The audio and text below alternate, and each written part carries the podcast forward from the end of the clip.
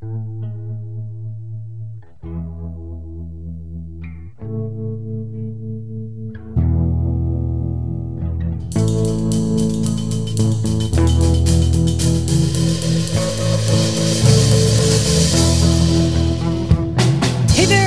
welcome to Motorcycles and Misfits here Are we recording at right the now? Recycle Garage Oh my god! in sunny, not so sunny, Santa Cruz, California. Darling, it's pissing with rain. It is pissing. It's sunny above the clouds.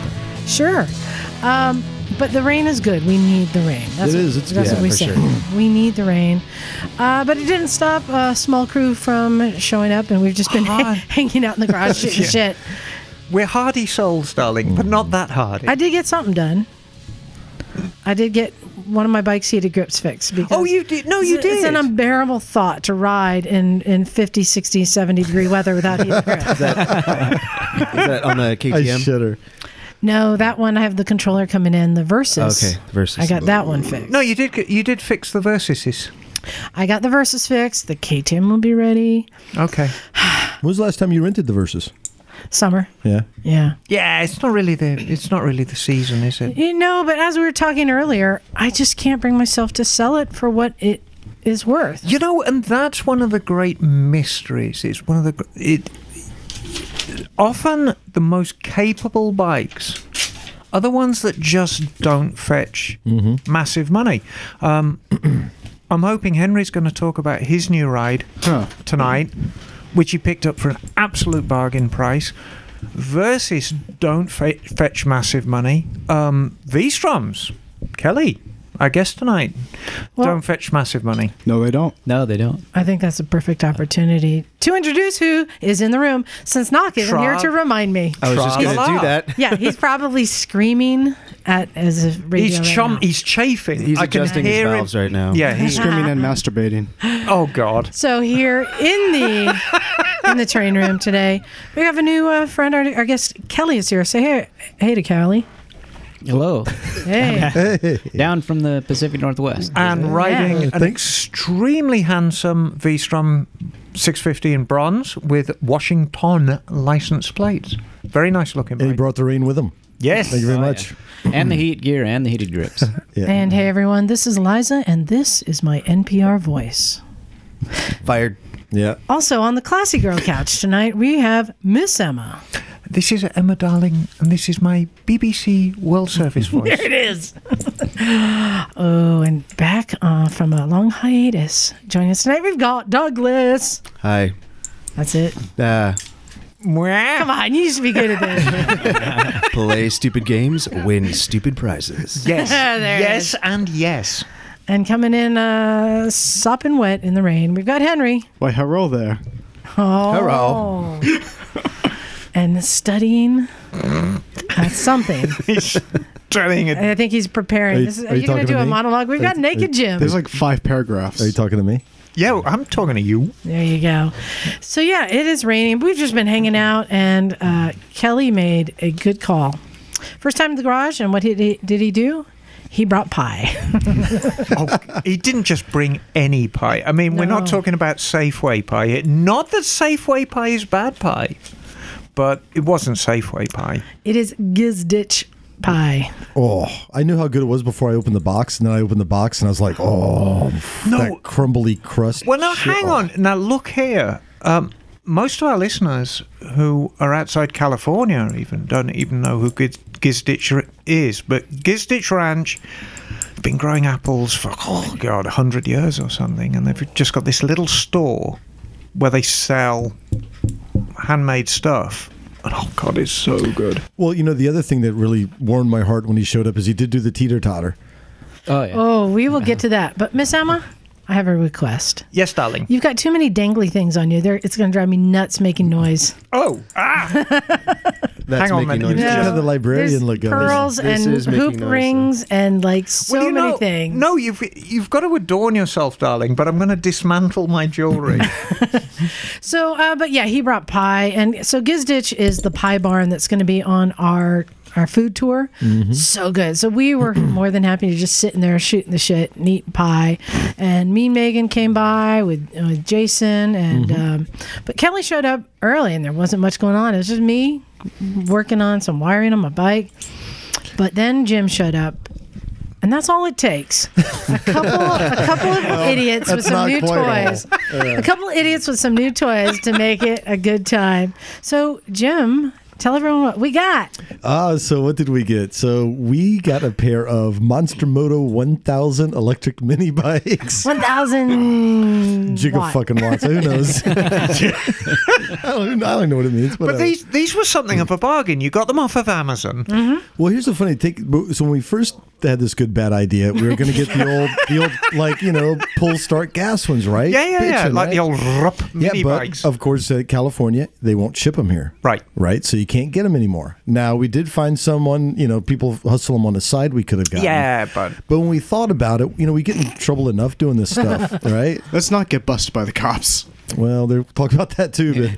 But um, yeah, but like it came down. Let's get electric. And the more we, Liza was like, let's just get electric, and I'm like, oh, I got to think about it. But the more I thought about it, the better an idea it seemed. Right. So yeah, freaking Amazon, two days delivered to your door, free shipping, and how much? uh, three ninety nine Fantastic. delivered. Yeah, Sh- Delivered. isn't that crazy? And Yeah. you know, I was We actually look- picked 'em up, but I was looking at these things, and they ain't no zero. I mean, we, we let's get that straight out of the box. It is not zero technology, but it's robust, simple technology. And damn, Jim, you were trying so hard to break it. we definitely put it through the motions today. Yeah, well, we started out testing it in his backyard, which is not a huge backyard. It's just small enough to make it dangerous. Yeah. Doing circles on a It's mini small enough with the hard immovable objects. and, and corners of things coming at you. oh yeah. Yeah, the first we first pull them out, start riding, and they put the brake lever on the left. So of course, what does Jim do? He runs into the house because he couldn't find the brake like, where's the brake? Oh, it's the house. but they're a hoot. House Yeah. is the Literally run into the house. But that was the question. Like, we don't know how, how long these are going to last, but so far, so good. So then we decided let's take them out of the yard. Oh, yeah. that was And we head off just, you know, about two blocks from his house down to the railroad tracks where there's some dirt and gravel paths. Day. And hobos. With their pants around their knees. But yeah.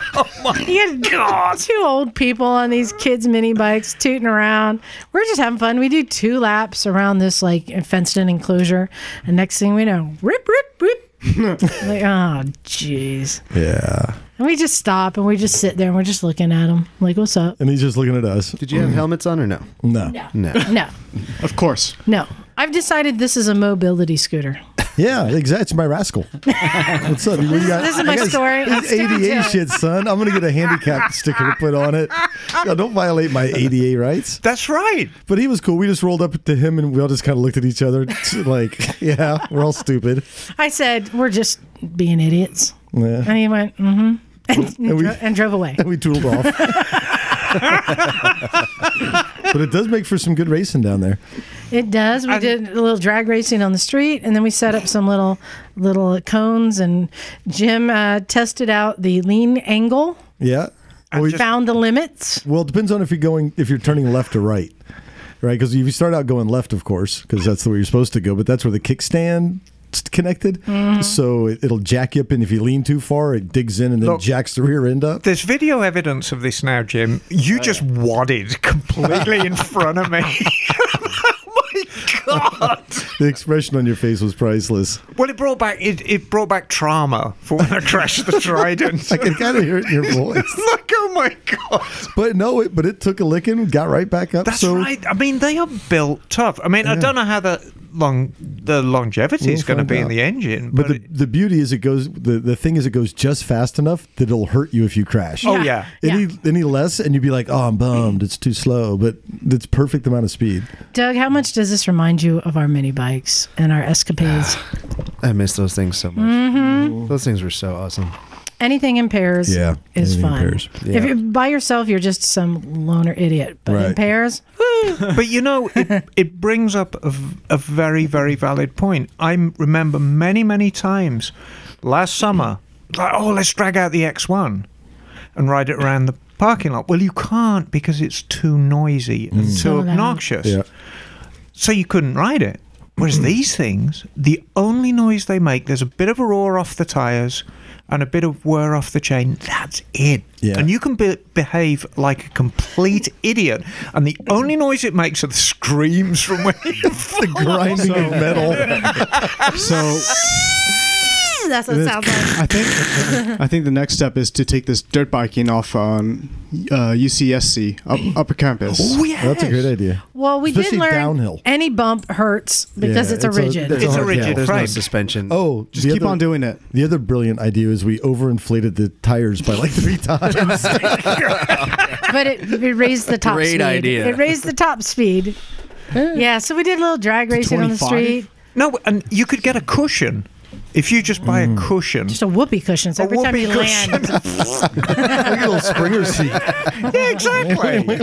I mean, there's plenty of room for modification Yeah. of these you things. could probably but- lose maybe 10, 15 pounds off them too, just from bullshit that doesn't even. Well, Jim's already modified his. Well, we've been cutting on it, and I think the, the the welding and the metal's decent enough where you could cut and fabricate on it. So I think it's a good it's a good platform to start with. there you go. tour. Well, we put it through the motions. We crashed it and jumped it and teeter tottered it and all sorts of shit. yeah, and guess who else? Uh, we po- he posted this. Guess who else has one here nearby? Eh, Tony Guerra, really?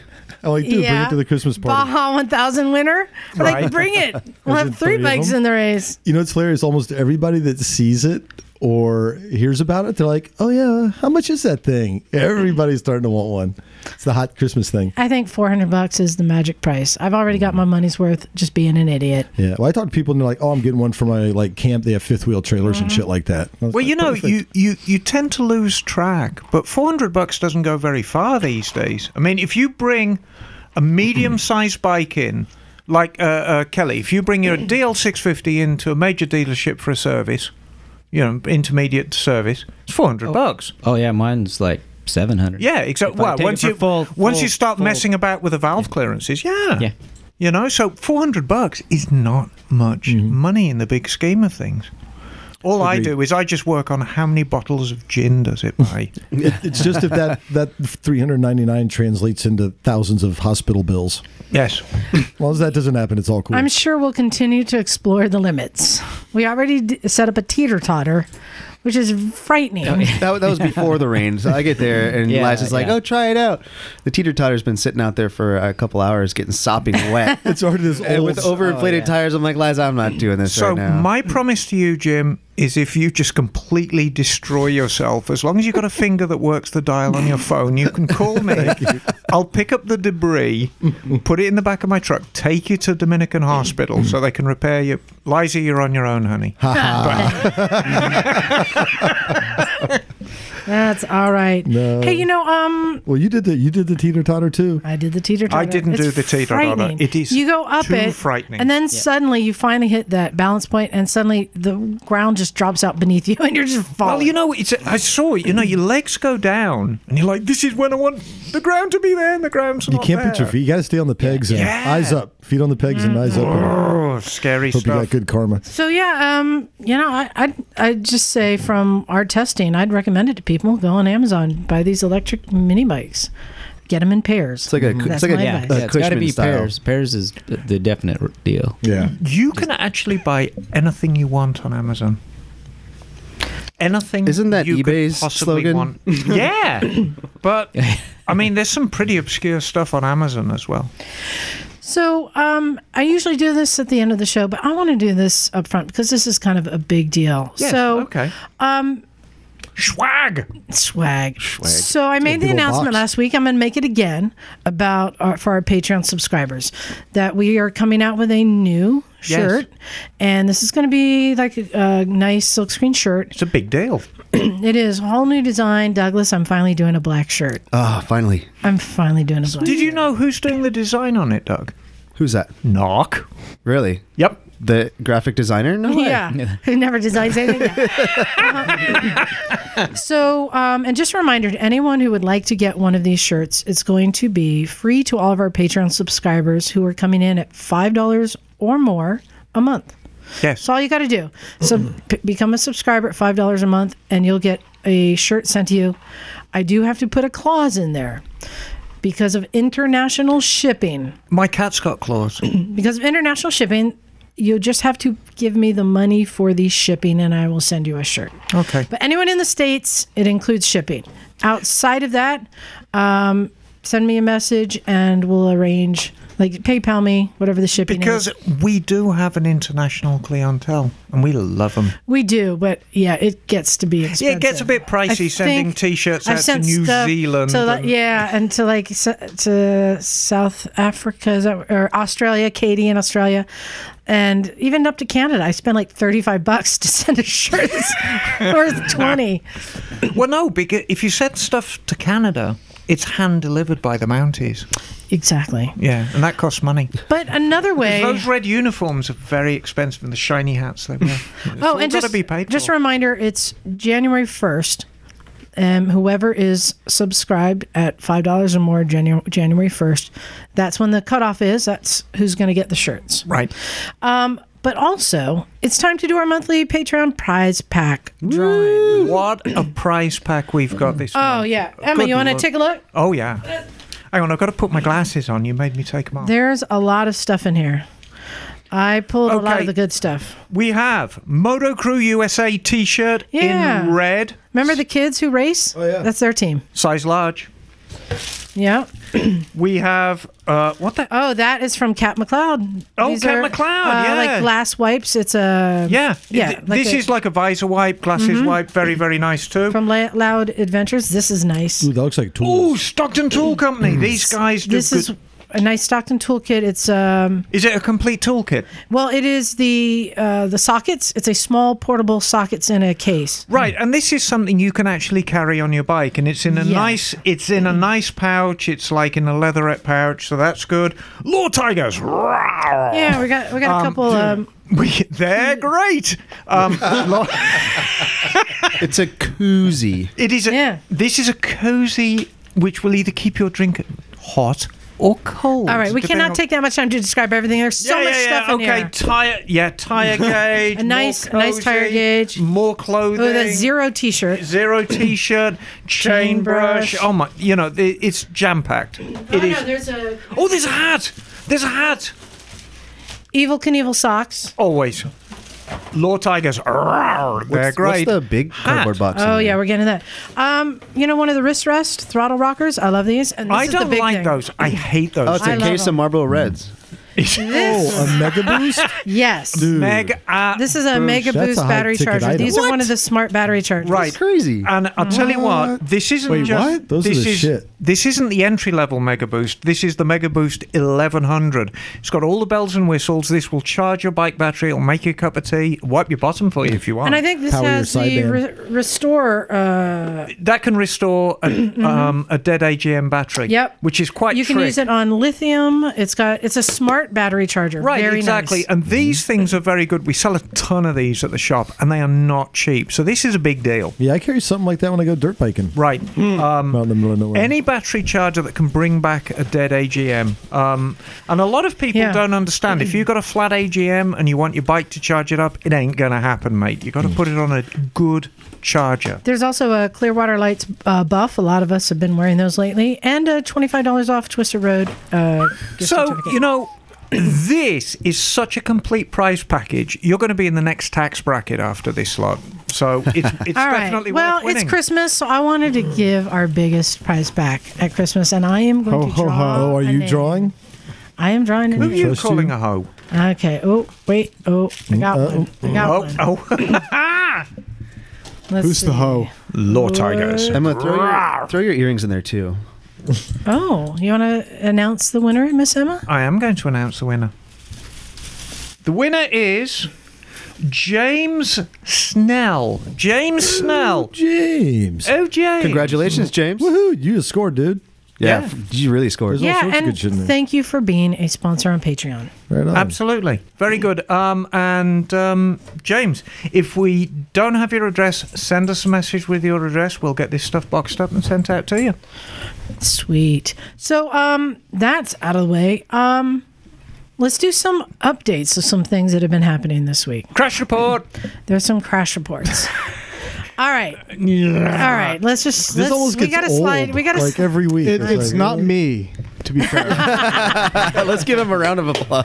Yeah. the, the important thing is, how long's it been, Henry? About five months. There you go. Congratulations. Did we give him a chip at 6 months? I think he deserves one. No, you know what? Let's start off on a positive note. Henry, yes. brief description of what you just bought. Uh, police bike. It's an ST What? 1300P. Yep. Basically, it's an ST 1300 resplendent in white with a solo seat. Mm-hmm. Um, Ex police, of course. Mm-hmm. Great looking bike. And what you get it for? 25. Jesus. It's an amazing. okay. I have to ask why did you buy this bike? Because my Guzzi was giving me shit, and I decided I want. Because fuck you, that's why. what's wrong with the Guzzi? Um, the clutch wasn't fully disengaging. Oh, that's not good. Oh, that does suck. Yeah. And it was hard shifting too, so I couldn't get. It would be. It was a struggle to get up to second and third, for example, uh, ah, while lane dude. splitting on 880. So And uh, you've got quite a brutal commute. So, I mean, I've been going backwards and forwards with Henry. He's been sending me, oh, what do you think of this? What do you think of this? Um, and I'm happy to, to help him. So, he's been looking for a commute bike for quite a while. And this thing is, it's basically just going to be your commuter bike, isn't it? yeah, basically. So, all right. So you've been having trouble with the Guzzi. So this sounds like a good commuter bike to get. Mm-hmm. Uh, what's the mileage on it? It's got like 40,000 miles, which is just being broken in for an ST1300. Oh, yeah. Oh. They're 200,000 mile Uh, bike. what- what year? Easy. 2007. 2007, great. And it's got ABS. Mm-hmm. And it's got brand new tyres. Yep. And, um, gosh, It's basically been maintained like the whole time. Like it's exactly what you want for a bike. right. Well, congratulations. Yeah, Thank you. it's Yeah, that's cool. It's a So- beautiful bike. Are, is the Guzzi? Uh, what's going on with the Guzzi? Is he going to be able to fix it, Miss? Oh, Emma? yeah, yeah, yeah. yeah. Yeah, I'll, oh, I'll, yeah, yeah. I'll fix it. Like I'm not getting rid of that bike. So I've been. that'll be your exotic special bike. yeah, sure. And you know, it's it's like a a, a Guzzi is a very exotic bike. Um, you know, a lot of people think they're posh tractors, and I'll kind of buy into that as well. They kind of are, but they have got a very quirky nature. And I love my Guzzi, but for the commute, I tend to great, grab the RF. yeah, Um, exactly. It's that kind of bike, and It's- Henry's commute's like ten times worse than mine. Like I commute 60 miles uh, round trip every single day, or not every single day, like 300 miles a week or something like that. So I need something a little bit more reliable. I You know. commute 200 miles a day. Ooh, Yeah, but you're in a car. I am. That's why. Well, that's not really a commute, though. I mean, you're a rep, so it, it kind of goes with the territory. Um, Well, let's talk about someone else who's in need of a new bike. All right, I need to I need to step into this carefully because there's been a lot of controversy in past shows. yes. Um, so uh, we're I'll- not we're not digging anything up. No, we'll not. And I mean, I'm going to jump right into it. Is Zee, who's been Mm-hmm. a regular contributor on our show, um, wadded her bike up pretty good earlier on this week. oh fuck, really? Yeah. Oh, yeah. Um, and she's okay, and that's the important thing. And we're not going to go into the whys and wherefores and what she had on her head or anything like that because that has been controversial. But um, she had a big crash, and uh, bike went down on wet pavement. I think she skidded across two or three lanes, and a car actually ran over her legs. But her legs are as stubborn as she is, Absolutely. and did, nothing was broken. Nothing was broken. Um, she's pretty well banged up. I mean, um, after my little spill, there was lots and lots of road rash, and she's got the same. Um, but she's okay. so The wait- bike's total, though. So, and Zee is known as somebody who doesn't um, appreciate helmet laws. Right. And uh, so that she did not sustain great injuries. She did not uh, sustain um, great injuries because of the, uh, her lack of a, a good helmet. So, we're not going to go there. Right. But what I wanted to discuss the gear that she was wearing, a lot of it failed. And I wanted to discuss um, when you think that you're covered and you're not. Oftentimes that is true. and um, some things that happened like you know uh, jim uh, we went shopping recently and i bought some new gloves and i was concerned because the gloves don't have the velcro strap right underneath the wrist Well, you know, yeah, it's interesting because that's one of the things that like I realize are important. I like gloves with gauntlets, right? I think that mm-hmm. matters, and it seems like they're only really are effective if they have that wrist cinch, right? Right. They all have the Velcro on the gauntlet part, and they're the, well, you know, they're the Alpine Stars, the SP eights are what you mm-hmm. got. I got the SP Airs, you know, I was using them this summer, and they have the wrist the wrist cinch on them, and they're mm. great, very comfortable. And I went to the eights because wintertime's coming, it's cold, and I noticed that they don't have that wrist cinch, mm-hmm. and there's still a little piece of leather there to protect it, but but it's amazing how easily a glove will come off without that. Exactly. Yep. And your natural inclination when you're tumbling down the road is to put your hands out because this is how you steady yourself. See, it's vital If to you're sliding protection. forward, Superman, you're good. right? But it's it's right hands get banged up so easily, and it's always it's always a balance with motorcycling gear.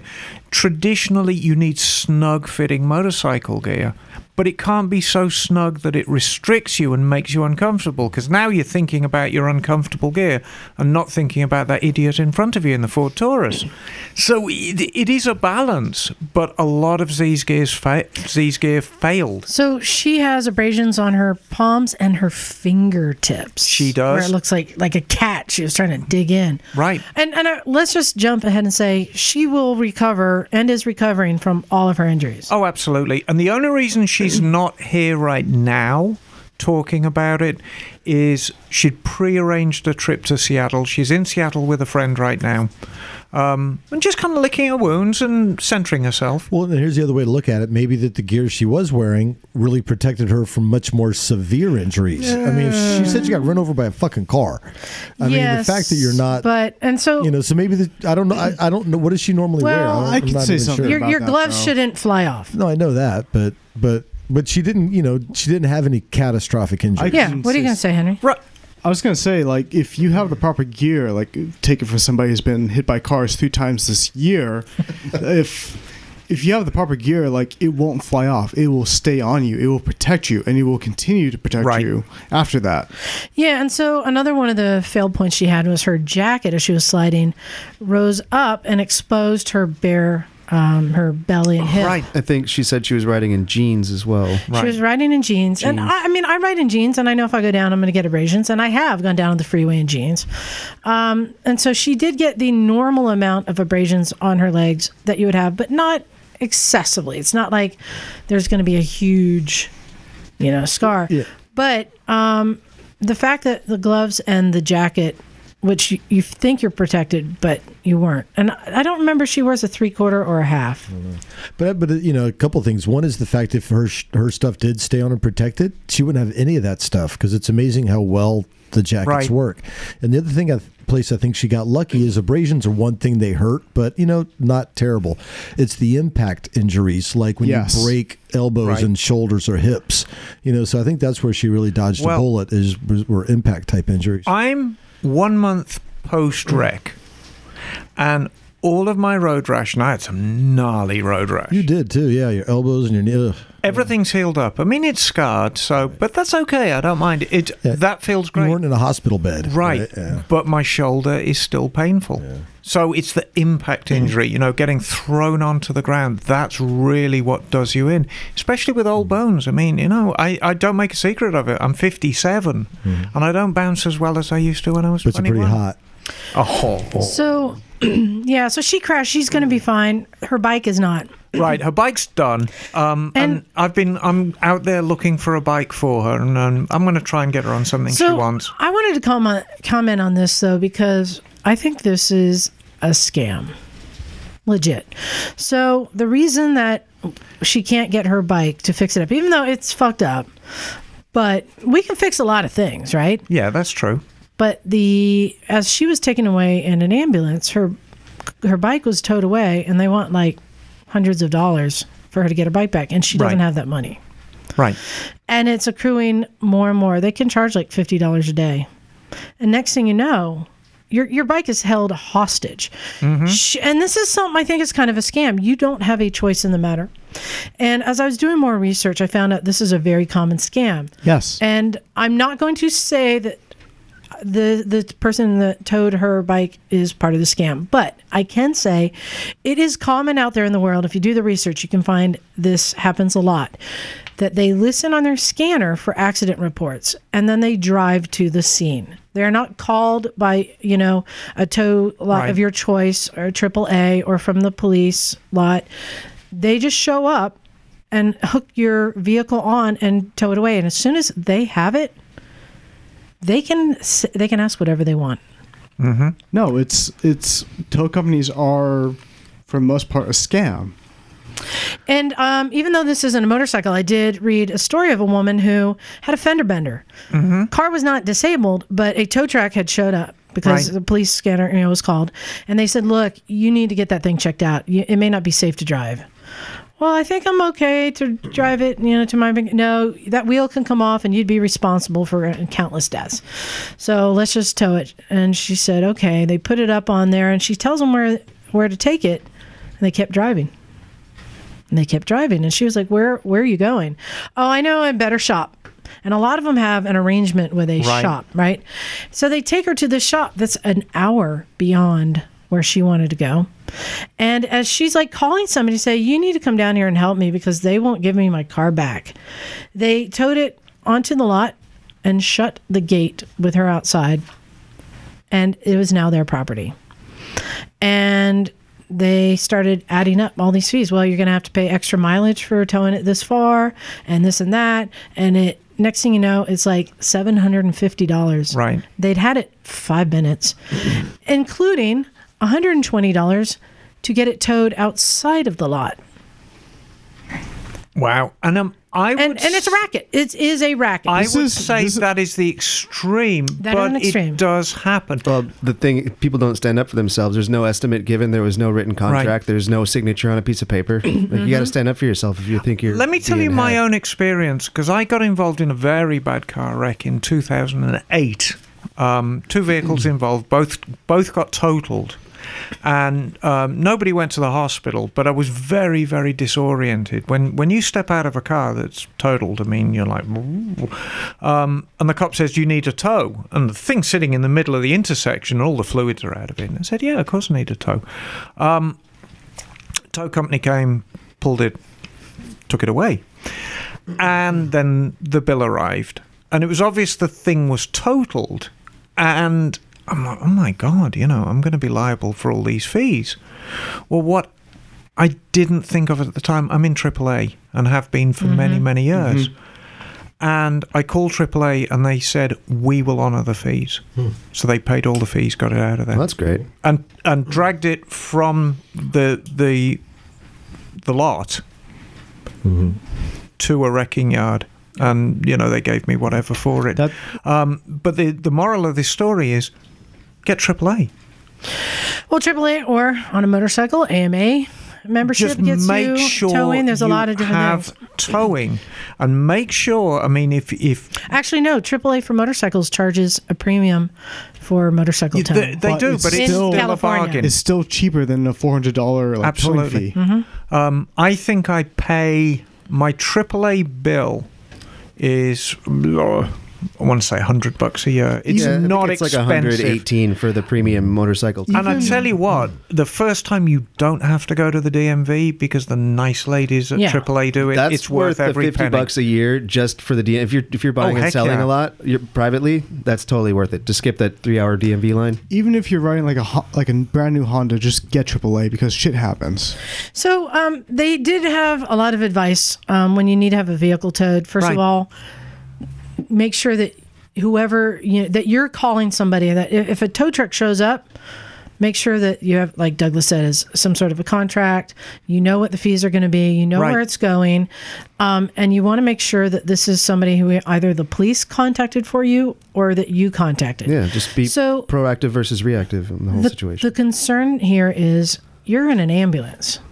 Exactly, and you might not be thinking exactly Hmm. straight. I mean, if you've just gotten off a motorbike wreck, especially where a car's run over your legs and you're in the back Mm-hmm. of a meat wagon, you might not be thinking entirely straight. So Yeah, and that, that's why, like, when we get the call, like Henry's crashed, it's like someone get down there and get the Which bike. one? I always, I always know, like, or when Cat crashed, get we loaded up a truck, get Oh, down yeah. there and get the bike. Oh yeah. Like we know to go get the bike. One of the sad things, we were getting Jake's truck out of impound, one of the times It was stolen by a crackhead, and and you can see like this is how people become homeless. act- Actually, like if you're struggling to make ends meet, and all of a sudden your car gets towed and impounded. Absolutely. I mean, we were fortunate, and hats off to San Francisco. Her truck was stolen, so for the first three days, if you get it within three days, they waive all the fees. On the fourth day, it turns out to be about five hundred and seventy-five dollars, and then Right. goes up about hundred bucks from there. But and it was not easy for us to get it out of there. We had to go to one spot that was difficult to find downtown, then to the remote storage yard. So if you had um, like no way to get around or a language barrier, you're you're fucked. So the system's definitely stacked. I mean, uh, against you. Well, I, I got a car towed in San Francisco, and um, San Francisco's a nightmare because there's legit parking, and you'll pay the meter, Mm-hmm. but if you don't look carefully, at four o'clock. The street becomes that extra Yeah, it's like lane gets opened lane. up. It's, it Yeah. becomes a commute lane, so you get a I know ticket, It- exactly. and those things get towed quickly. Yep. So basically, I got a car towed. Yeah. went out ten after four. My bloody But- car's gone, and so it ended up at the yard. And do you know I had to pay four hundred and ninety-three dollars to get it out the yard? I was Right. gonna say, like, I was with Bex when she crashed her car, her old car, and on Highway Nine, and it was like five hundred and fifty dollars or something like that for a twenty-four hour tow. So does anybody like who is governing this? That's what I want to know. I don't. Nobody. Th- I think there's very little regulation. It is a complete racket. Um, I just just wanted to say, look out for Be advised, yeah. you know, look out for each other. Call a friend. If your Right. bike, if you go down, make sure you call somebody to get your bike as soon as possible. Who has a pickup truck? Yeah, exactly. Um, and I just think that that's really that's where she's more the victim. Yeah, the accident happened. She got run over. She'll Right. recover, but her bike has basically been stolen it's from her. being held hostage. being held right now. hostage. And with those fees, it really makes it non-viable. Yeah, that's absolutely true. So maybe another another topic to talk about sometime. But when I was getting out, you know, the truck from San Francisco a lot, they were doing an auction, and there were a shitload of motorcycles down there. So that's something I'm to, I'm curious about. Is hmm, is it worth the time and Right. basically just the time investment to go, you know, poach motorcycle auctions? Could could Zee go and check the auction on her bike and pick it up? Well, if it's worth No. It'll doing, I think though. um, I think I had a talk with Zee about her bike, and I think it was pretty co- comprehensively squashed. And I think the gas tank's ruptured, and certainly the front subframe's bent. And she's kind of on the fence whether the main frame might be bent.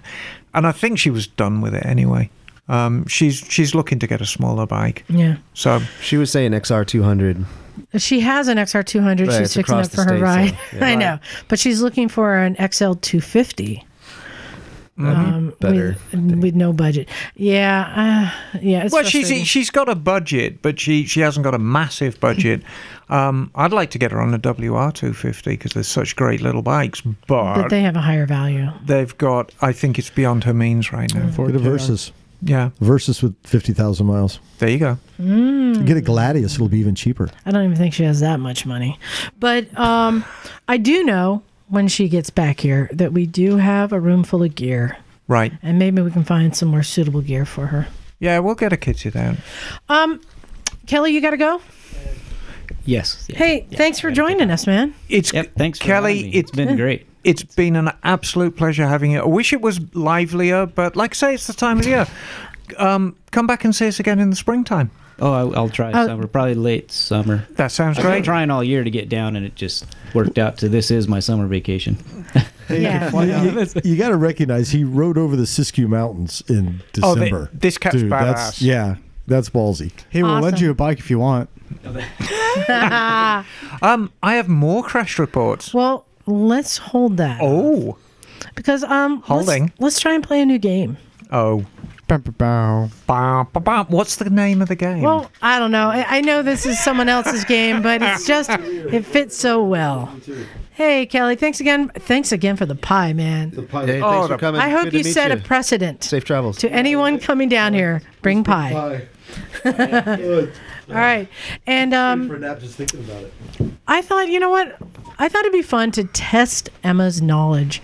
We're going to call this Stump the Chump, only because I haven't come up with a better name. I thought it was Whack the Monk. but Emma, we've all written down some burning questions. Oh, very have. good. Okay. And um, this is this is just going to be random questions, but go ahead and reach in there and draw a question. a question and let's see. Um, let's see if you can answer it. oh, this is very tightly. Fo- I don't know whether I can unfold it. Here we go. Let's How about burning answers to burning questions? All right. Would you like me to oh, read okay. it for you?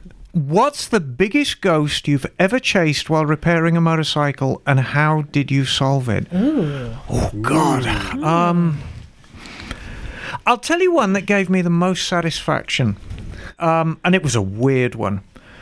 It happened. Um, actually, I'm going to say two. Do we have time for two? And one involves a car. Um, the one in, that involves a motorbike was I had a CBR 250 that came in the shop, and the kid who owned it was very frustrated. It was a newer bike, and every time he gave it the beans, it'd fall on its face. But when he rode it normally, it rode perfectly. So I jumped on it and rode it, and to confirm, it rode absolutely perfectly. But then when you gave it the beans, it fell on its face. And I thought, this is odd. This is quite a new bike. I mean, it was only about two or three years old, and it's quite a low mileage bike. And I chased it down, chased it down, ch- checked all the usual suspects. And then I had something of a revelation. And to cut a long story short, what had happened was Wait.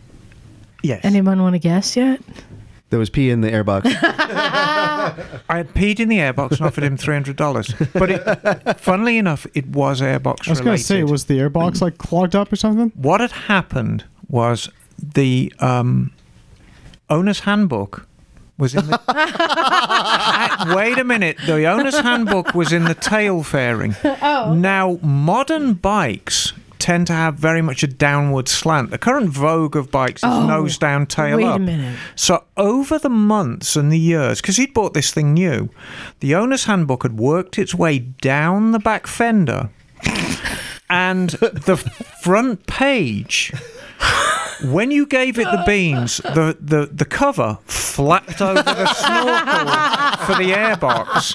But when you backed off, the cover flap, flopped back. oh, that's perfect. Oh my god. And it, I got so much satisfaction for fixing that because it was just so obscure. Um, but ghosts in motorcycles, God, there are so Yeah, many. Douglas knows That's- all about them. Well, when Andy came on the first Vampires rally, he broke down. We got to the campsite, Mm-hmm. and like four or five of us for an hour or so were looking over the bike. It turns out a piece of his duct tape fix had gone into the airbox. And all it was was just removing the duct tape. So- um, when I first came to the States, this is the other one. I love this story. It is so cool. Um, when I first came to the States, I worked at um, a facility that fixed motorcycles, vintage motorcycles, which I did. Um, and they worked on classic cars as well. And they had a lot of very exotic sports cars come in. And a woman brought down a Maserati, and it was one of the smaller Maseratis. I can't remember whether it was one of the uh, um, Chrysler Maseratis or the real McCoy, but it was quite a small car. And she said, This car runs perfectly, but every time I go out in the evening, it's got a brutal misfire. So everyone drove this car and it ran perfectly. Made great power. It just ran like a top. And we'd keep giving it back. And she says, No, I, you know, I go out in the evening and it runs like a three legged horse. Hmm, nobody could find this. And suddenly somebody had a revelation. They were ferreting around in the back seat and they f- found her evening shoes. And, you know, she had similar taste in footwear to me, and you went out in very, very high heels. And this car had the CDI box down either side of the transmission tunnel. And the CDI box on most Italian cars has got a magnetic element to it. And when she wore her high heels, inside a high heel, there's a metal spike in the heel that actually gives a very narrow heel some rigidity, and there's like a metal spine in it, so it keeps its shape when you're walking. And that was so close to the CDI box, there was just a very thin layer of carpet between it. It was actually affecting the magnetism in the CDI box and giving the car a brutal misfire. Oh and it was such an easy fix. Don't drive in high heels. It's like Well, that particular car. it's like standing up in a DRZ 400. Right? Yeah, Right. exactly. so you know that that was a great ghost, and I I, I kind of contributed to this because every single person at that facility was like, "What the hell is wrong with this damn car?" And it was just, you know, mechanics. There's a lot of skill involved, but dear God, there's some luck as well. you know, it's just it's a one-off thing. So Let's let's pull another one out, Douglas. okay, here we go. Let's see. That was a good story. Okay, here's another one. It's very tightly packed. What have we got here? Hmm, what do we got here? Where does the term desert sled come from? Ooh. What specific mods would a desert sled have and what bikes start with? Okay, a desert That's sled. That's a good question. Why is it called a sled? Um, Marketing, baby. yeah. Alliteration. No, the desert sleds, um, it goes back to the early 1960s. And in Southern California, Southern California was a huge market for motorbikes. To give you an idea, Triumph, because it was all about the British bikes back then. Um, for every in Husqvarna too, maybe. no, it's long before Husqvarna Really? came It was called scene. Bultaco back then. even long before Bultaco came on the scene. Um, for every one bike Triumph sold at home, it'd sell five in California. That's how big the market was. And of course, Southern California, everybody at the weekend would go out into the desert and everybody did desert racing. And so you've been out there yourself, Jim. I mean, you're doing this y- yourself. You go out into the desert around San Bernardino and I channel my Steve McQueen. Exactly. I totally do. So a desert sled is basically if you take a Triumph, and Triumph was always the favoured bike. Not necessarily because it made so much power, but Triumphs are stone reliable. Compared with BSAs and Nortons, they really are pretty bulletproof bikes. You imagine a Triumph, you take all the extraneous crap off it, you take the fenders off, you take um, a lot of the bodywork off. Just a real minimal bike. You put knobby tires on it. You got a desert sled, and the term sled just comes from the weight because they're they're, they're heavy bikes. It kind of it's part of hot rod culture. Back in the early days of hot rodding, there was no such thing as bondo, and the guys used to use lead. So you'd modify your car, and then in order to make the joints invisible, you'd melt lead into the joints and work the lead. And so all the old hot rods were called lead sleds Ah. because you'd take a car that maybe weighed 2,000 pounds. Well, by the time you'd done all your modifications to it, now it weighs 2,500 pounds because it's got that much lead in it But it looked boss. And it'd look boss. And the manufacturers did it as well. I had a wonderful, wonderful car called a Jensen Interceptor for a hmm. long time. And Jensen Interceptors, it's a British car, it's hand built. And there are no panel lines on a Jensen Interceptor. The body looks like one big panel. Because what they did is they'd join the panel and then they'd fill the joint with lead and smooth over it.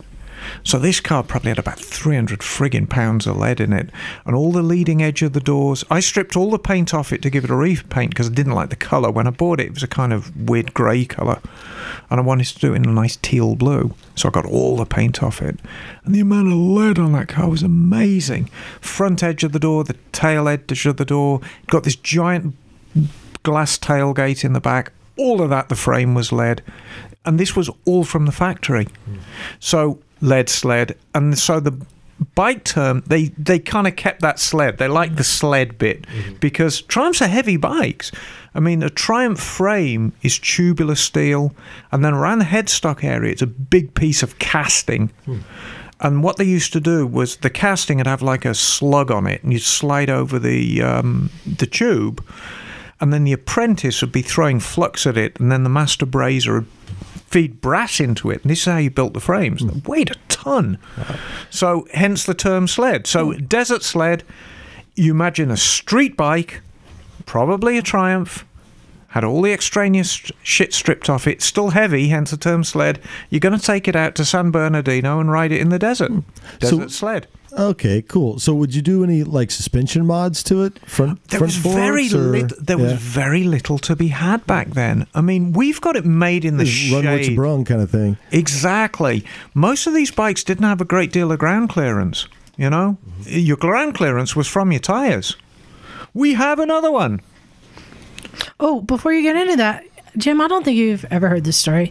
You guys might find it interesting. My dad, when he was a teenager, lived in Saudi Arabia, and he took a car and he put two transmissions in it so he could have like a super low. Wow. And they would take an old hood from another car and tow it behind. And this is how he drive around the sand in the desert. It sounds like that Vetter flying wing he tried Yeah. to build. Exactly. Here's the next one. All right. And I'm not going to answer this, and I'm going to tell you why. Okay. Who was Schrader, and what was up with his valve? And the reason, the reason I'm not going to answer this, this is going to be a subject of an MS history hole coming up very, very soon. Oh, really? Yes. Um, but basically, Schrader um, is a German immigrant, and every single inner tube for a motorbike and car right now has got a Schrader valve in it. Yeah, Um, exactly. So it's it's a worthy Cornered the sub- market. Exactly, cornered the market. All right, we'll save that one. So we're going to save that one. Okay, what are the advantages of funny front ends, such as Bimota's Vyrus or James Parker's Omega. Omega frame? Yeah, you know, it's. We've kind of fallen into a default of telescopic front ends right now. And uh, telescopic front ends there's a lot of good things about them, but there's a lot of huge disadvantages with them. Um, and the reason we've kind of fallen into them, it's the same reason we've kind of fallen into front wheel drive cars. It's not necessarily the best solution. Anybody who's driven a rear wheel drive car knows the driving dynamics of a rear wheel drive car, especially a powerful one, so superior to front wheel drive. But in terms of mass production, front wheel drive cars are reliable, they're easy, um, and they're safe up to a certain point. And so it is with telescopic forks. They're easy to make, they're cheap to make, you can modify them and make them do pretty much what you want. And you can bolt on all kinds of farkles like anti dive, and they can do what they want. However, there are very in a lot of ways superior alternatives to them. Um, BM, The most common one, of course, is a BMW. The Right. the um, the paralevers and the telelever front ends. It's pretty cool when you see him. Uh, John Dalton's bike has that. Right, exactly. It all boils down to the same thing: rigidity. Our bikes are becoming so much more rigid than they were. I mean, anybody who swung a leg over a mid 70s superbike will realize just how wobbly these things were. I mean, uh, I rode a Z1 the other day, an original Z1 from 73, and the frame might as well have been made out of Play Doh. It's genuinely terrifying bike. Riding anything over 70 miles an hour, you, your life's in your hands everything's getting better. Everything's getting more rigid. Tires are getting to the stage now where they grip so well that you can you can build a lot more rigidity into a bike. Something like BMW's Paralever. It's a very, very rigid front end, and it's got the advantage of it's got an anti-dive feature built in without putting anti-dive valving in the forks. So it's it's it's complex, but it's not complex. It's complex in design, but its actual componentry is far less than a telescopic front end with some trick anti-dive valving in it. Um, why don't race bikes have more trick front ends? That's a very, very good Well, question. Bimota does. and I've seen Bimota that. It's pretty cool. Um, but Bimota's not really a full race bike. Yeah. Um, you know, Ducati and a lot of the top race bikes. I mean, you know, it, it it's really a toss up between any of the the Japanese manufacturers and Bimota right now on the racetrack circuit, and they are pretty dedicated to telescopic front ends right now. Um, if Bimota ever really started getting involved with racing again, I think we'd see a lot more interesting front ends. There was a um, an endurance racer back in the early 80s, which I remember very, very vividly, which I think had a Yamaha engine. And it was built by the uh, French gas company Elf. And the Elf Racer was an amazing bit of kit. It really had no frame. It had um, engine suspended in the middle, and there was a front swing arm that came off the front of the engine and a rear swing arm that came off the rear of the engine and then a very small monocoque above it, and all the bodywork that was suspended off that. And it was, I mean, it was just like wow. But back then, the technology wasn't there, and ultimately, it was quite a wobbly thing to ride. Now, I think it'd be a very, very interesting exercise. So, um, yeah, Cool. Do we have any more? We have one more. One more. Let's do it. Oh, CC for a Bimota KB2 1982. Um, What? Explain that. that's an easy one. Well, in order to understand Bimotas, you have to understand uh, how the designation works. So KB means it's Kawasaki based.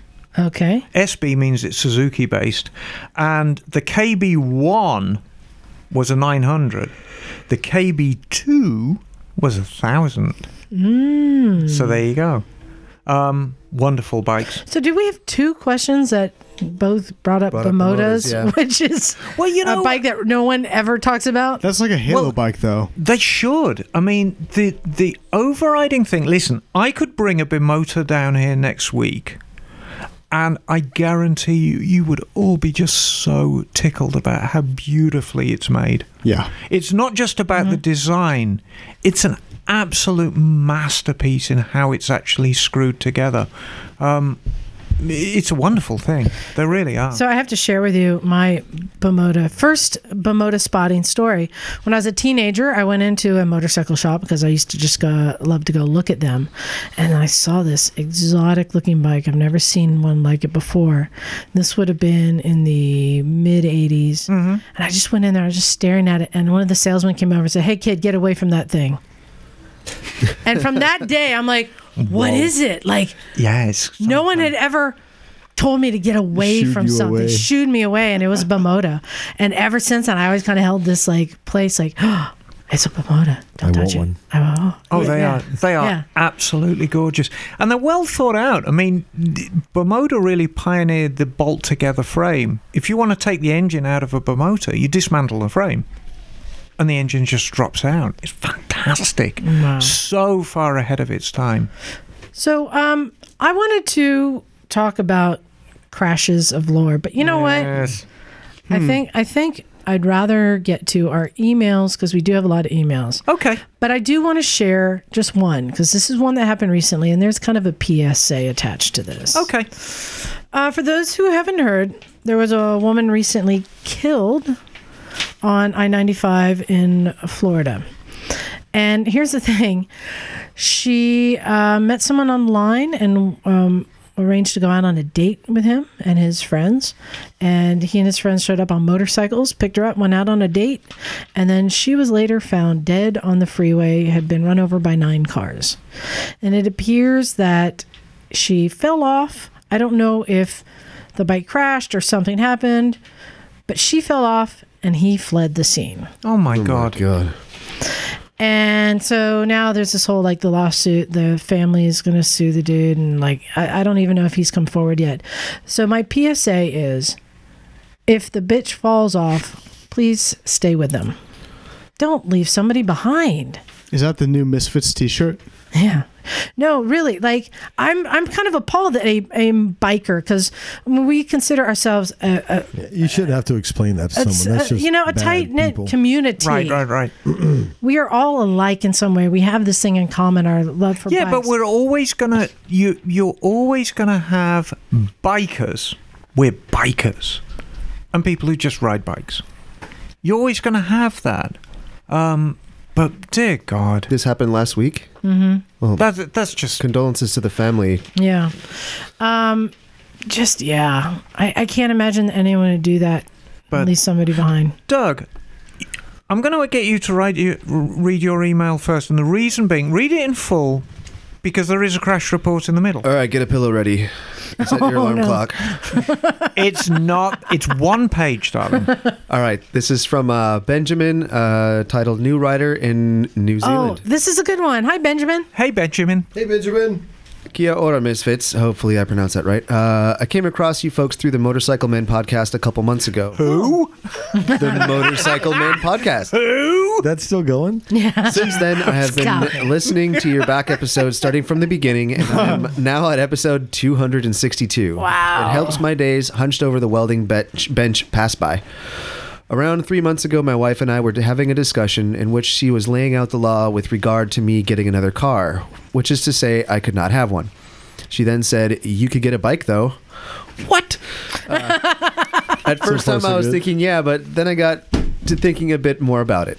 Some background is necessary at this point. I love bikes. I was always, I always have loved bikes. Being from New Zealand and of a certain age, I was absolutely obsessed with the Britten. I grew up in Invercargill, in Yep, that's it. Invercargill, Burt Munro's hometown, and I used to go into Hayes Hardware and stare at his Indian Scout. When I was 17, I was getting ready to sit my learner's license. Get sit uh, when the incident happened. In 1997, my dad was commuting from, oh geez, Whanganui, Whanganui uh, to Palmerston North every morning, around 100 kilometers, 62 miles each way every day. He had just got uh, a brand new Suzuki GSX 600 Katana. One morning, we got a phone call. I answered and was surprised to hear it was him. He seemed calm and cheerful, though, and I asked to speak with my mom. I watched her shatter. She'd had an ac- or he'd had an accident, and we were hurried into the car and driven to at some place out of Warren Gate Road, a back road he liked to take on the way to work. There was a way station for trucks on Warren Gate Road. Dad had come around a corner doing about 80 kilometers, 50 miles an hour. He saw a truck, uh, semi, not pickup, uh, waiting to pull across the road into the way station. The truck continued to wait for a bit, so Dad got back on the gas, and that's when the truck pulled across the road. Straight in front of Dad. He hit the side of the truck at fair speed. Ooh. Yeah. He'd managed to get off get up off the road and limp off to the side. He managed to call home and sound calm. He was not okay. He ended up in critical care for a month or so, internal bleeding, multiple broken bones, including a shattered pelvis. I rode back to, into town with him on the ambulance. My dad almost died. I still loved bikes, but I shut the door on that area. Okay. That was 20 years ago. Three months ago, my wife said, But you can get a bike. And I got to thinking, then really thinking, then obsessing. I had had my own little health scare a couple months ago. I woke up blind one morning. Long story sorted now, though, probably. Which convinced me to stop putting things off for fears. My own or my parents. After all, I'm 37 GD years old. I'll do as I please. Some diplomacy may be in order, though. Yeah, you're all grown up now, Ben. But yes, good point. I talked to my mom. She was nervous but okay with it. I talked to dad and he was actually pretty psyched about it. Hmm. about a week and a half ago, I did a training course and got my learner's license. Today, I bought a 2017 RC390. Ooh, nice bike. More to come on that next time I write in, but suffice to say, it was a pretty awesome deal with a surprise twist. I just wanted to say thank you all so much. I've been listening to five to eight episodes of the show every day for the last couple of months. Hey, don't binge, man. It runs out eventually. you all have managed to put something really special together, which was been invaluable, which has been invaluable to me as I whiled away the days at work. Uh, I've learned a bunch, laughed my arse off, and almost been caught by my boss laughing when I should be taking up aluminum sub assemblies or whatever the hell it was I was supposed to be doing. When one of the misfits threw out something that split my sides. Uh, I'll be in touch again soon as my riding progresses. Right now, I've got about six kilometers on the clock, so it's early days yet. All the best and big love from Otoria. Uh, Oh, yeah, O- Otoria. Otaria. Pardon my pronunciation. I don't know New Zealand. Hey, great email, Ben. Cool. Thanks, mate, and stay safe out there. That's heavy, man. You guys, I have a really good one too. I love that and this one is not long, which is even better. And this is from Big Ben. Says uh, they don't call him that because of his watch. he says, "Hello, Misfits. Hello, Ben. First, I really enjoy the podcast and always look forward to Mondays only for the podcast. I just picked up a 2006 Suzuki GS 500F with 11,000 miles. Nice. Suzuki. He got it for his 17 year old son. Right. Ah, My question is any known problems that one should know about? It seems to be a good, good little bike, and I stole it for $1,300 with a clean title. Oh, that is He good is on his way to riding school and to the shop for gear. Thank you for the effort and the great podcast, even you, Knock. cool. P- P.S. His mom is pissed. Right on. yeah, that means you're doing something right. Uh, first and here things, he is on it. Oh, that's great. First things first, check the valves. It's got 11 thou. Who knows when the last time it was done? Where's Right. Micah? Get it out of the way. Um, so the 2006, it, that's an interesting bike because um, it's a Spaniard, and the the Spanish GS 500s suffer from different problems than the um, uh, Japanese GS 500s. they like to lounge around in the afternoons. Exactly, they, they they take siestas, but That's a good looking bike. It is a great is. looking bike. Um, the Japanese um, GS500, like any Suzuki, it's got a pretty woeful charging system on it. So always check the charging system and always, always, always put a decent battery in it. If you want to fry the charging system on Suzuki, get um, an AutoZone battery or some cheap ass battery and put it in there, and you will fry that charging system. The irony is, the Spaniards had a more robust charging system, but the carburetors are a bit, bit cool blimey on them. Um, so just keep the fuel clean. Do we know where Ben is? No. So, um, my advice with that GS500, if it's running great right now, it's running great. If you lay it up for the winter, drain the carbs, drain the gas tank, because the carburetors on them are just so damn finicky, and there are a ton of vacuum lines on it. Um, but otherwise, great little bike. And as Doug says, check the valves. Easy to check. You Is know, Is those tap it or shim? shims, Shim over bucket. Yeah. but it, it's But over so- the it's bucket. so and you- yeah, Oh, so you it's get the little easy. crescent tool, and you can you can do the valve clearances in like an hour on them. Um, but yeah, great little bike. And I love the idea that Mum's pissed off as well.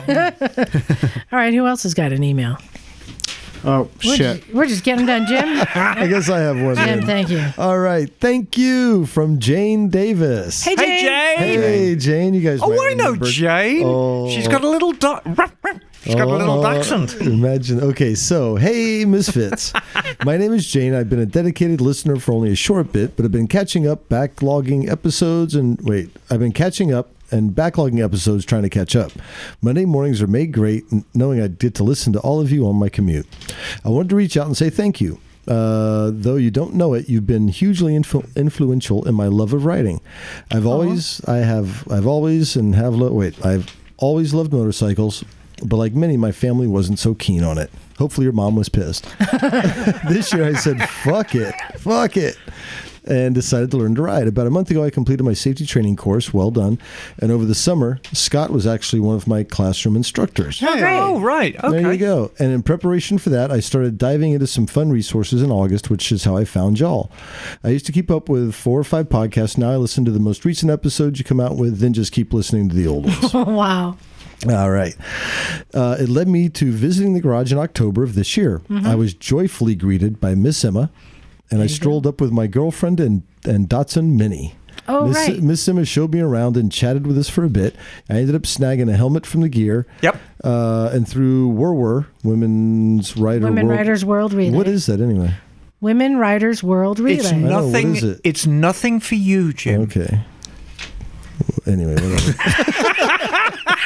what is No. it anyway? Is that a thing? No, it's a thing. Is that a thing? It's okay. a, women riders.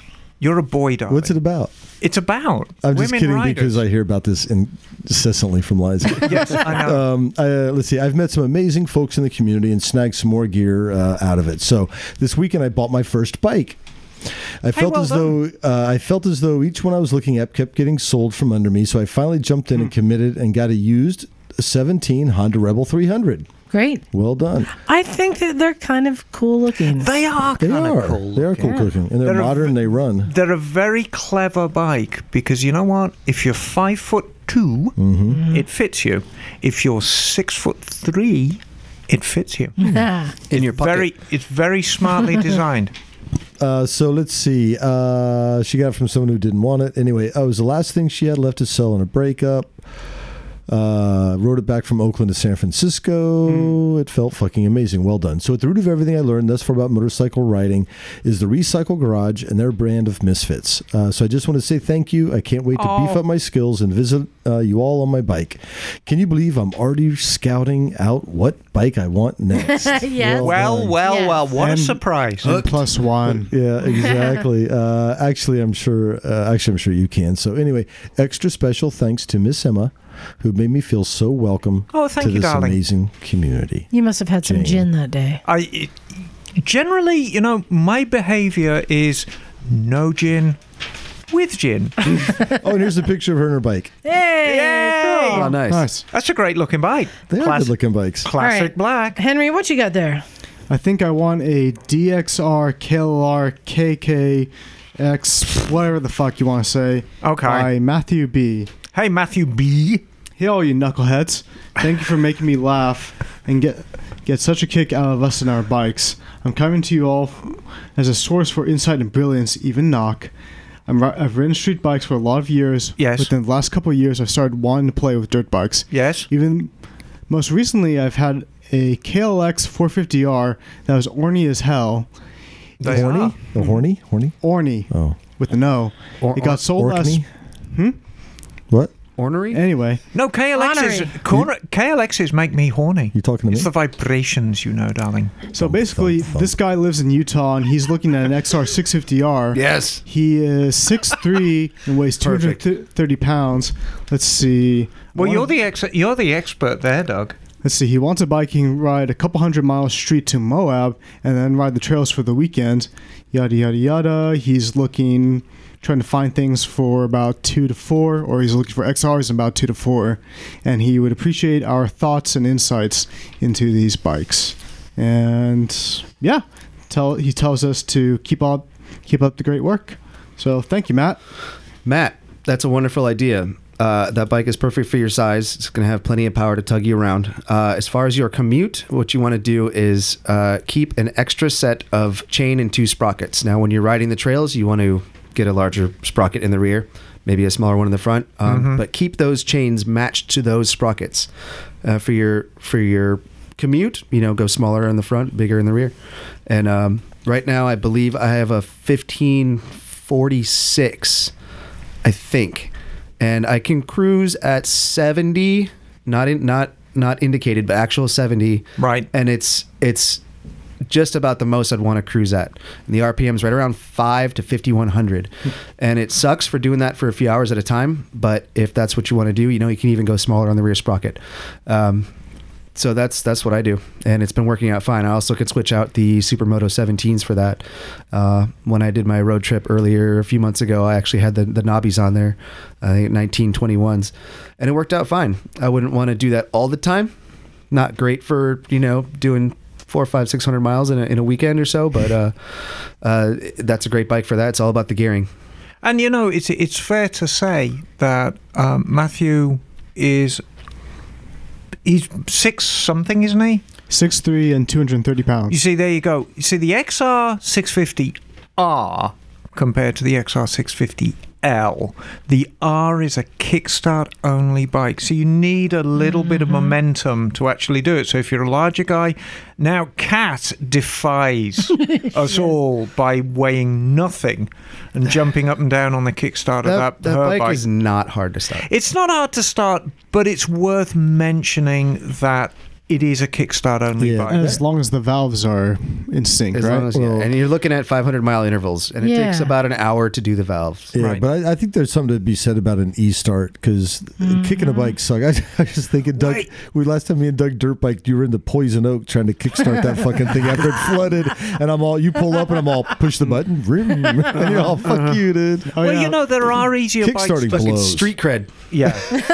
but trail cred, man. you know there are easier and harder bikes to kickstart, and DR350s were notoriously hard starting bikes. Mm-hmm. Um, and Suzuki recognized this and put an e-start on it, and the bike really went from being like a cult favorite mm-hmm. to great seller Yeah. just by putting an e-start on it. Yeah. And the like- e-start didn't add that much weight, Yeah. but there's something there's something very culty and fetishy about the XR650R. They're great bikes. Mm-hmm. Yeah, I just went tour on one. You, you can't you can't even compare it to the L. They're just totally No, they're different Two bikes. different bikes. completely. Well, the- just The because R- they have the XR 650 in there. That's about the only thing they have in common. the R is Right. water cooled and the L is air cooled, right? Yeah, the L. Yeah. The L is basically. I mean, it's a dinosaur. It's unchanged. It's like It's the KLR. That's the kind of one of the best things it's got going for it right. is that they haven't. Well, changed. they all three of them. The the KLR 650, the DR 650, and the XR 650L are virtually unchanged in 30 years. So, what do you think the big benefits from the, the Honda over the Suzuki 650s are? You know, the DR 650 versus the. You see, that's my. What are the what are the what are, what are the what's the big differences between the two besides the price? I they're mean, both heavy turds. Yeah. yeah, I mean they They're are great bikes. th- they are big, heavy bikes. I like. Um, I think the Suzuki might be a little more durable than the Honda. I've been seeing, certainly on California fuel, I've been seeing I've been seeing a couple of top end problems on XR650Ls. Um, but you know they all ride pretty much the same. It's a big single cylinder bike.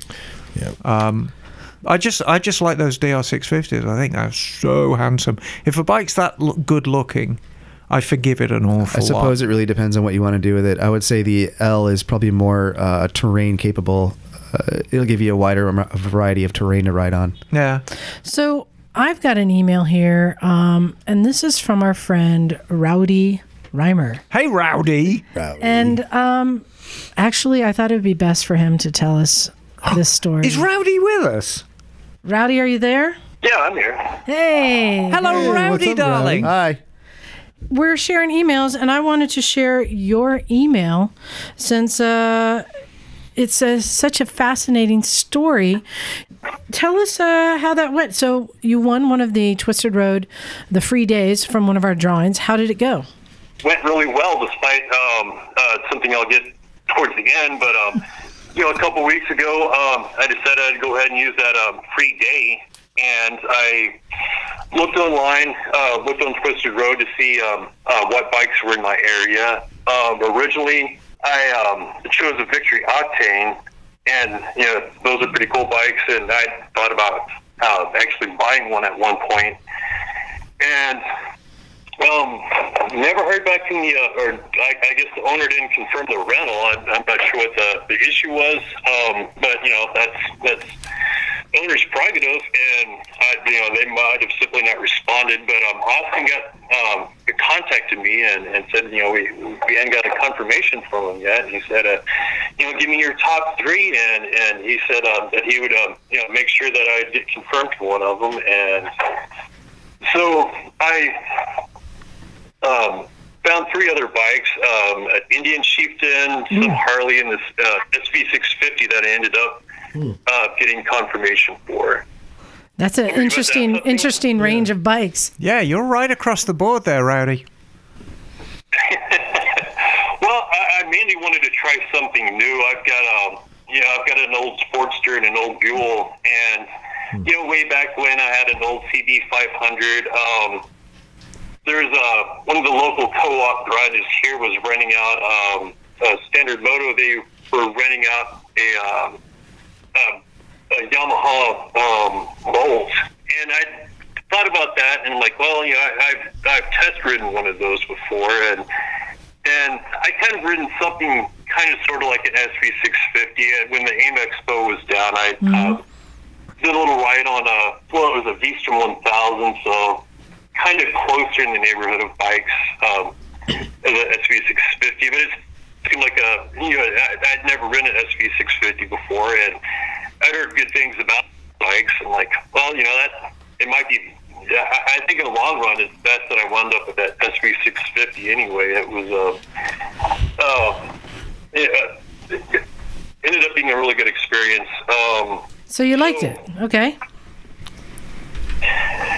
So um, I, I noticed that I'd set up the uh, pickup time at seven. I started thinking about the traffic in Orlando. I rarely go downtown, so I'm not sure how. I, I'd get off work at usually around six. I'm like, now I better call this guy and make sure I can pick up at eight instead. And so we worked that out. And um, so um, a couple Fridays ago, um, met up with the guy. Um, he uh, went over the bike, um, uh, you know, describe the controls, um, um, showed me some of the minor blemishes, um, and I, I guess the idea with Twisted Road, we were supposed to both um, take photos of the blemishes and upload them, but I was having communi- or I was having bad reception issues for whatever reason, but.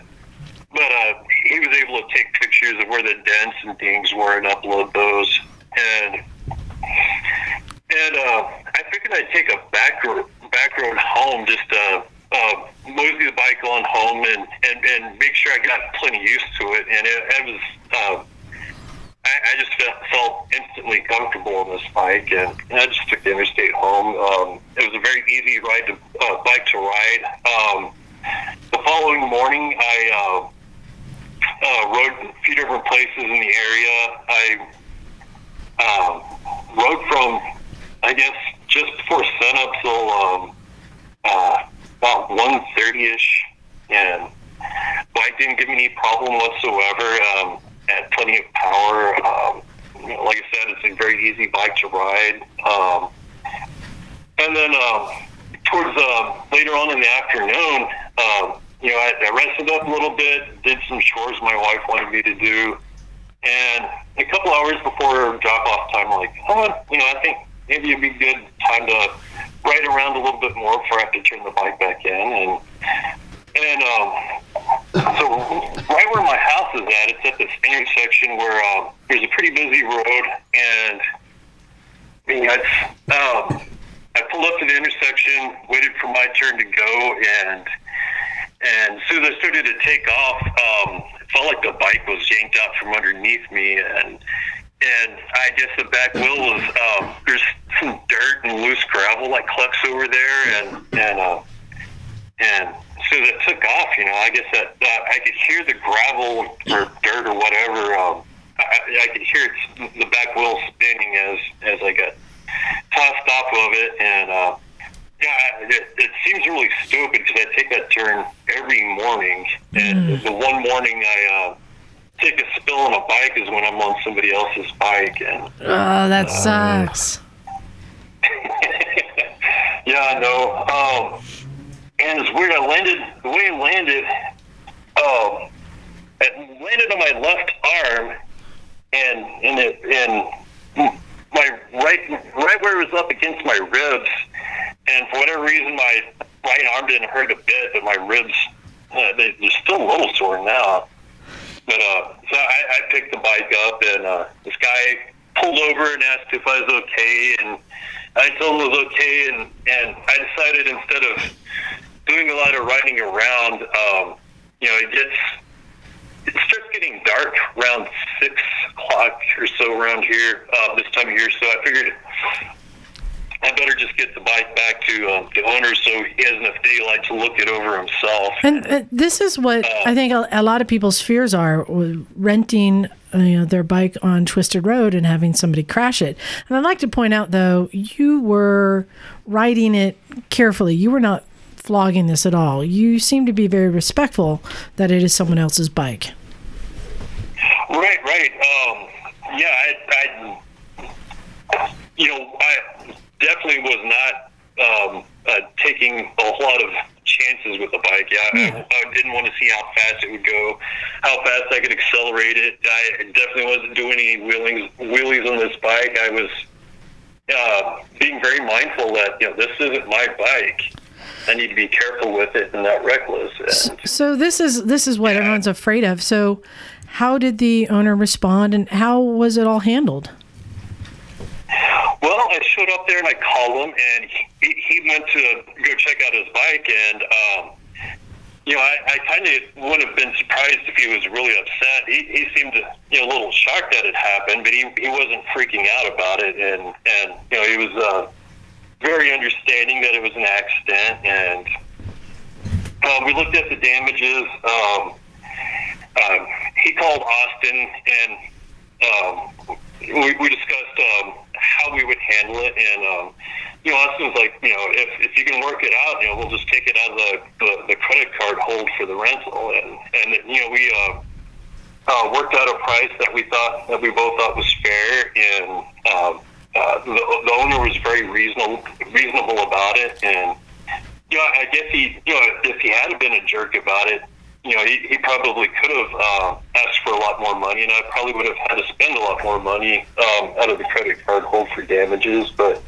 but he, he was very reasonable about it, and and you know, I. I I think I was pretty reasonable myself in, in the negotiations, and yeah, it, it, it worked out. I, I still, I, I felt really bad that I dropped this guy's bike, and um, I, I mentioned in the email, you know, I think this was his first rental. I, I Oh, just man. looked at The bike kind of experience he had with Twisted Road, and and you know, he said he had just listed the bike, and and so yeah, I. I I, I was really hoping, you know, I didn't ruin um, uh, renting through Twisted Road for this guy. I hope he's he's continuing to uh, to use Twisted Road. So and let's find out. So you thought it was handled well. He seemed to be cool.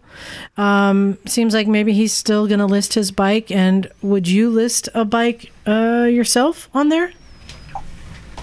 Yeah, I, I think one of these days, um, I, I don't have anything currently that I would list, uh, just because um, the bikes I have are, are um, they're they're old and they've got the kind of quirks you'd expect from a 20 and 30 year old bike. Um, in fact, this afternoon I was you know having to replace the, the friction discs in my old Sportster. You know the the the fork fork seals are blown on my on my Buell, and you know there's Yeah, a lot of maybe not. maintenance on old bikes. Maybe not. So um, I wanted to thank you for sharing the story and that um, you know your time renting with Twisted Road, even though you did uh, you know have an accident. I, I hope you're okay and that everything seemed to be handled amicably, and maybe it shows that this can work, knowing that things might happen, but. You were wearing your gear, so you weren't too messed up, and the bike had sliders, which really saved it. So Yeah, yeah, that helped quite a bit. There you go. I think would have ended up paying a lot more in damages if he hadn't installed those frame sliders. Nice. Well, cool. I'm glad you're okay. Thanks for sharing the story. Um, and I hope at least the experience, you know, of trying out a bike on Twisted Road turned out to be positive. Sounds like you got to try an SV650, which is a pretty cool bike. Yeah, and you know, I would definitely recommend Twisted Road to anybody thinking about renting their bike out or, or wanting to rent a bike. Awesome. Well, thank you, Rowdy, for sharing the story and for emailing it in to us. Yeah, yeah. Thank you, Liza. No problem. All right, everyone say bye to Rowdy. Later, Rowdy. Bye. Bye, Rowdy. Thanks again. And thank you for being a loyal listener, mate. All right. Talk to you soon. Bye. Bye. Bye. Well, there you go. That's cool. That's like just sorting it worst out. case scenario, but everybody was cool and worked it out. Well, you know, Austin's a smart cat. I mean, he's Mm-hmm. thought about these scenarios. He's put things in place. Um, yeah, it it it it's nice to hear that it worked out, but it doesn't surprise me. I like though that he had sliders, and it makes me think more and more about having Yeah, right. sliders On your rental. on my bikes. Exactly. Well, you know, How about crash bars? Yeah. Uh, yeah. Well, I got crash You got bars. those. Yeah. I, as But someone who spends a lot of her working week repairing crashed motorcycles, there's definitely two categories. There's bikes that have frame sliders that come in on the wrecking truck, and there's bikes that don't have frame sliders, and there is a difference. Let you know, me the tell people you. on crutches too when they come in. Well, I don't see them. I That's don't that's know. that's the hospital's job. But you know, it's it's we we usually see them about a month afterwards. So do when- people just unexpectedly drop off bikes there on tow truck, or is it all set up beforehand? No, um, when a bike gets wrecked, a tow truck will show up with this pile of Just bring it detritus. and you're like, on "Oh, here's another it's like, one." oh, So, hello. well, do you have do you have to decide whether or not to accept it? How do you? Because you don't want a piece of shit laying around, right? So how do no, you, we accept everything. do you really? Yeah, we. I mean, it. It.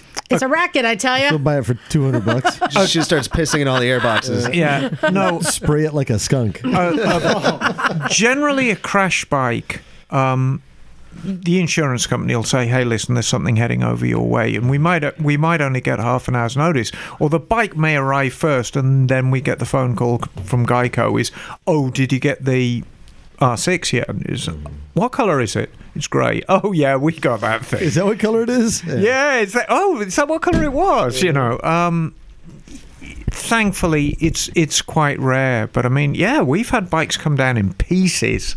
In literally have in three major pieces of like the front ends over there and the Oh, rest of the bikes shit. over there, and just just destroy. So what? I'm curious now. I'm kind of off on a tangent, but what if someone abandons it at that point? They're like, I don't want it. I'm not coming to get it. Have you seen in our workshop? Yeah, I have. Yeah. yeah. Okay. Yeah, the middle sense. part of our workshop. I mean, it, The- it's a- a skid- lean, you have to yeah, do a it's, lean and- it's lien sale. Yeah. You know. Um, so there you go. So cool. So, and I wanted to give a big thanks to our friend Austin at Twisted Road for for giving us these free rentals, and so people like Rowdy can try out a completely different bike and having a good experience. And he helped him Do work you- that out. Do you mm-hmm. know what I like the most about Austin? And it's not his beard. Um, his Guzzi. That he, He- likes to be the little spoon. Got it, Henry. He hmm. rides a Oh. Guzzi. he's got a spoon. handsome. Oh my God, he's got the most handsome V7. Well, speaking of him, we're gonna see him. Some of us are gonna see him in February. Tra la la, Oh. because He's gonna be at the One Show. We're doing that again. We're doing that again. They again. let us back. All right. February 8th, 9th, and 10th. Cool. I told him there's a shitload of misfits coming. You better get a bigger table to store all our backpacks under. Yeah, and some hot drinks. Yeah. So, ooh, I'm looking Yeah, forward ten to that. year uh, ten year anniversary for the One Moto Show. yes, It it's is. going to be good. should be a good time. and you know it's, it it kind of resonated with me with the 10 year anniversary, and I'm going. we and I'll put that up. out on air, so We I'm not I'm not going to crap out on this And one. I'm considering my be there. my performance on the mini bike today, I think I'm ready for the mini bike races. I think I'm good. This is going to be good. This is going to be good. Take out some plywood. Um, and I wanted to give a thanks to Jeff from Wisco. Thanks, who Jeff. sent Hey, us Jeff. a box of some gear for the gear room. There's some boots, uh, some nice winter gloves. Is that what I saw in the kitchen? Yeah. Oh, no kidding. That was like a good little haul packed and in there. a Yeah, sh- helmet in there. Yeah, there's a Shoei helmet in there. Right on. Thanks, Jeff. Yes, we will find homes for it all. So might as well just keep going and saying thanks to all of our Patreon subscribers You guys are Mm-hmm. the bestest. and all of our listeners. You All guys, of 'em. You guys are the bestest. Without, too. without whom we would probably still be doing this. Just for the- no, I'm kidding. The well, four no, or five I mean, to left. it's going to get to the stage where we're going to alienate all the listeners if we continue crashing. So we'll end up with one listener. And we'll just be, you know, yakking on about any old crap just to one person out there in podcast land. Well, not if we get um, f- gear that fits and frame sliders. I I think we'll be okay. Those two good recommendations, Yeah. especially with this Exactly. motley Just get a- crew. So Let's a here's a Misfits top Gotta put Oh, them on here there. it is. Okay. Proper gear and frame sliders. You already said it, Liza. It's a top tip. There you go. I know. I, I it definitely has me thinking of my gear and my bikes and what I can do better. Mm-hmm. I mean, I'm still here because of my gear. Yeah. But it's not just having the gear. It's it's really taking a look at the gear and making sure that it fits right. It's the it it's yeah. The gear's only half the thing. A helmet is completely useless if you buy the wrong size. Do we have time so I can just tell No. somebody how to tell if their helmet fits? Go ahead. Okay, so there's two tests for a helmet. Put your helmet on. If it's a full face helmet, grab the chin bar and rock it from side to side. If it's more than like 10 degrees, with your head staying still, your helmet's too big. Do up the chin strap, do it up nice and tight, reach around the back of your head, grab the back of the helmet and try and pull it off forwards. If it pulls off forwards, it's too big. See, I have a different test. If it's free, it fits just right. There you go. Mm-hmm.